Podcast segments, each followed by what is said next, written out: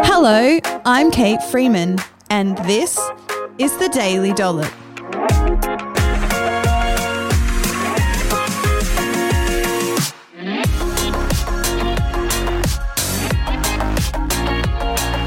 The Daily Dollop podcast is proudly brought to you by The Capital Chemist, Australia's premium community pharmacy where loyalty matters. On this episode of The Daily Dollop, I'm chatting about babies' first foods. Join me for my live presentation. Here's part three.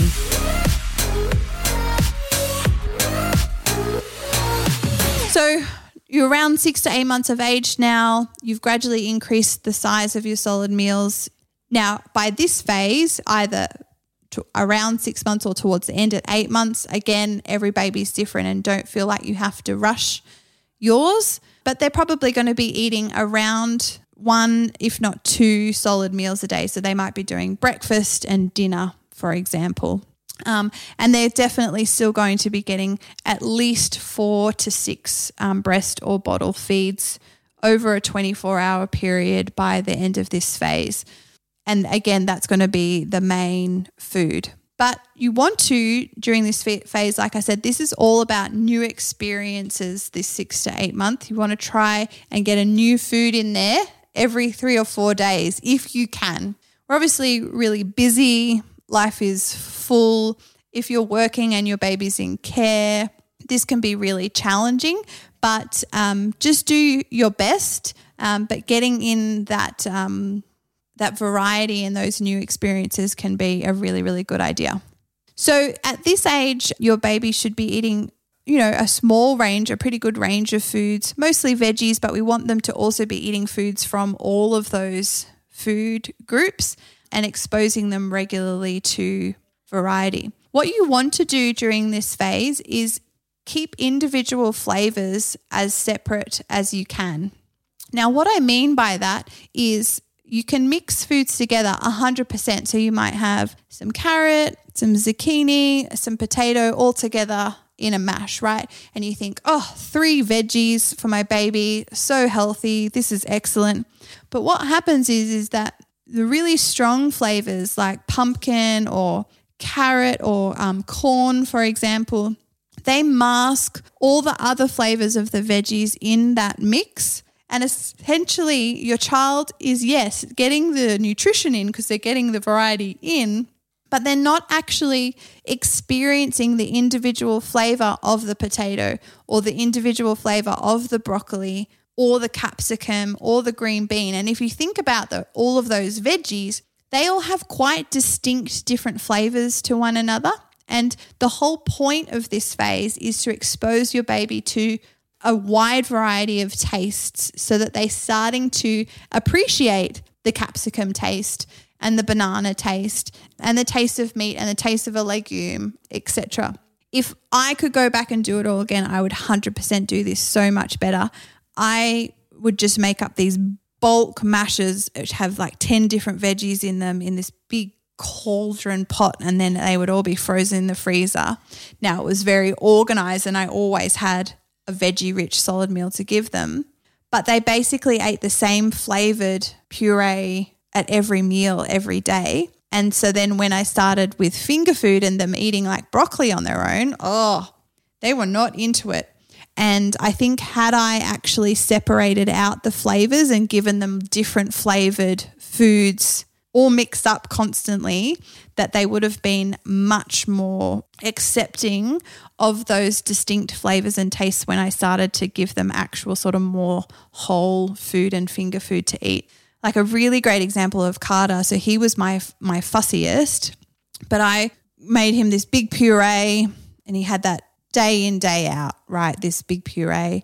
And I remember one particular day I decided to um, mix some yogurt through it just to sort of vary it. And he he's like only eight, nine months old. And he stuck his nose up it and he wouldn't have a bar of it. And it was because I'd fed him this same puree that tasted like pumpkin, because that's what it had in there. And it's a very overpowering flavor for his whole life. That's all he'd ever eaten was this pumpkin flavored veggie puree. And now I've changed it by one food. And he could tell. He was like, I don't want to borrow this. And I thought, oh man, I've made a real problem for myself.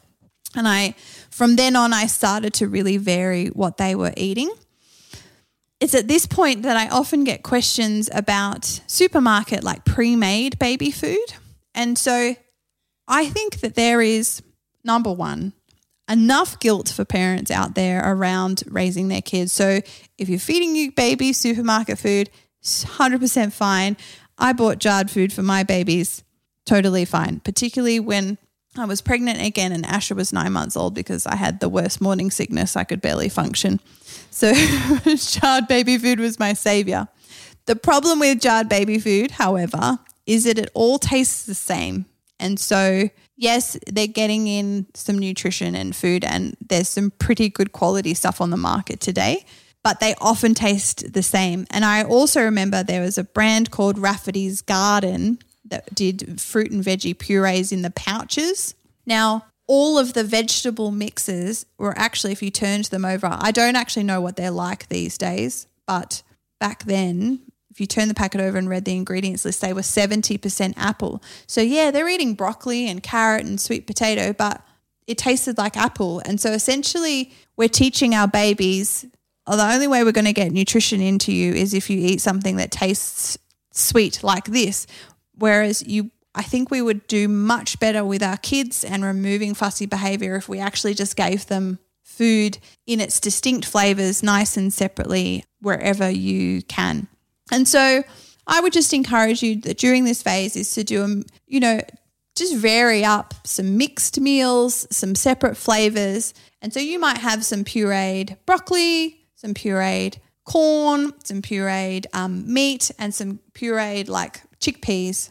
And rather than mixing them all together and feeding them, which you could do at one meal, is maybe at another meal is just feed them a mouthful from each little pot, just like lucky dip, right? And so each mouthful, oh, they're getting something different, a different flavor in their mouth as they're eating it. So you're just doing a little bit of both there.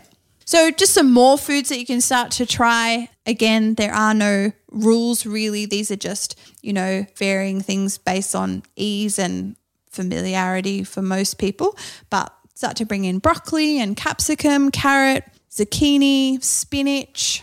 You can start to bring in more fruit, berries, um, stone fruit, and melon.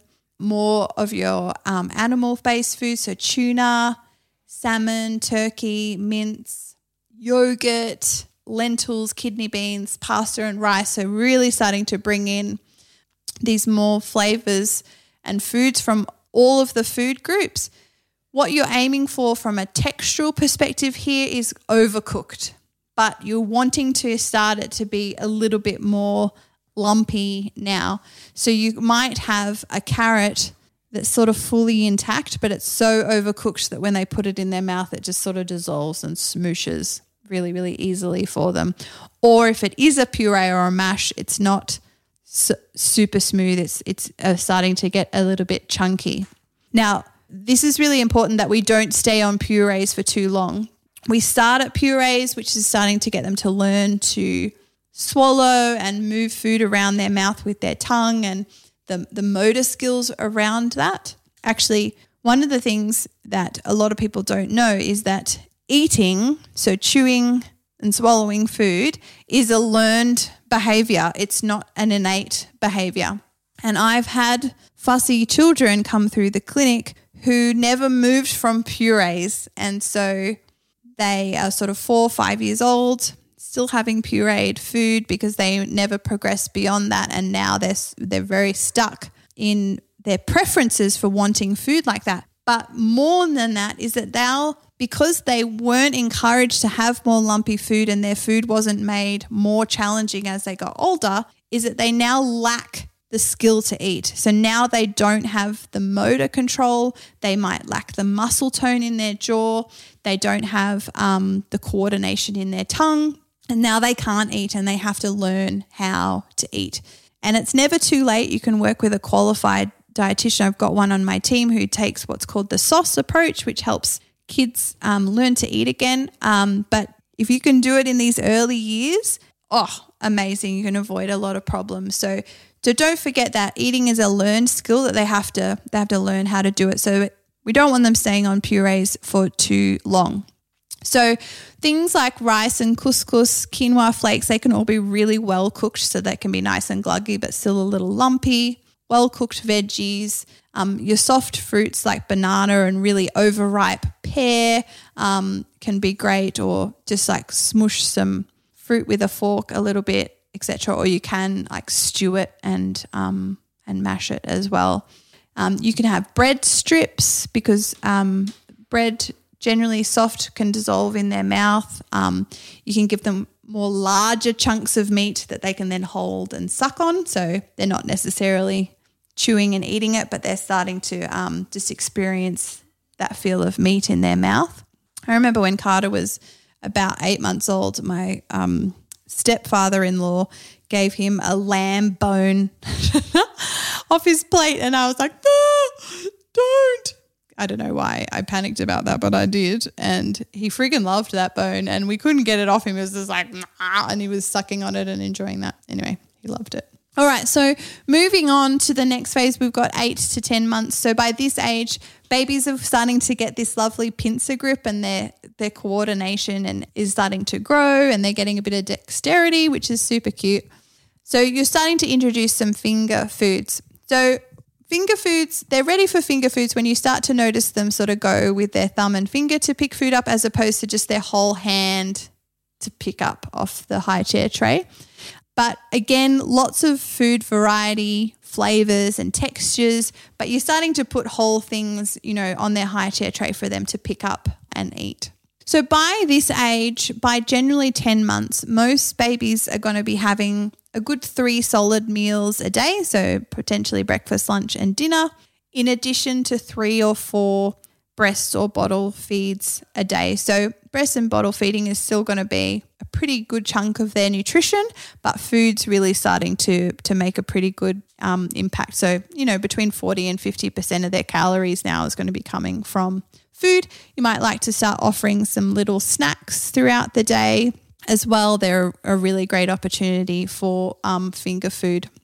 Actually, just before I get on to the last phase, a couple of mum tips around this is that I remember this particular time when Asher was about nine months old, and I I I sliced a banana onto a really cute little baby plate and put it on her high chair tray. To which she just picked up the plate and like banged it around, and banana went everywhere. And I was like, hmm, okay, no plate. So I didn't use a plate after that. And then the next time I cut up the whole banana on her high chair tray, to which she then finger painted and threw the banana, etc. And I was like, this is so weird. Like, why are you not eating this? And what was happening was is I was just simply overwhelming her with too much on her tray. So she's just learning to like pick something up and focus in on it and pick it up and eat it. But I just like put 10 pieces of banana on her tray and she doesn't know what to do. So she just finger paints and goes goes to town, has a great old time. So what I ended up doing was just slicing one piece of banana off and putting it on her tray and that's it. And she then, because there was nothing else there, she could focus on that. She'd pick it up, she'd have a bit of a play, but then she'd pop it into her mouth. And then it would all be gone. And she'd look at me with her little hand, she'd be like, oh, and ask for more. So cute. And so then I put another piece on her tray. And uh, I ended up with finger food feeding her like that because I actually found I had better success that way. She could focus on it, just one thing at a time. I'm not overwhelming her with a plate and cutlery and cups and all these different finger foods, just one thing. And then I'd vary it up. Maybe it was a blueberry or a piece of cooked pasta, something like that. So, just a couple of thoughts from my experiences there. But of course, if you don't mind them making a mess and throwing things, like just put stuff. I had a friend who she didn't care about mess as much as me. I was I'm a bit of a clean freak. But she would have like these big platters of fruit and veggies, cooked veggies like meat, like chicken and bread and all sorts, dips. And this and they sit out on their backyard and her youngest baby would just like crawl. He'd be crawling around and he'd crawl through the plate and she was just really chilled, mum. But he would sit in the middle of the plate and put things in his mouth and play with it and they have a great old time. Wasn't really my cup of tea, but you got to find what works for you. I think there's no wrong or right way of doing it. It's really just about giving your child lots of variety, lots of new experiences, and then, you know, helping them have plenty of opportunities to learn and, and build the skills of eating. That's it for today's episode. Tune in to the final part tomorrow.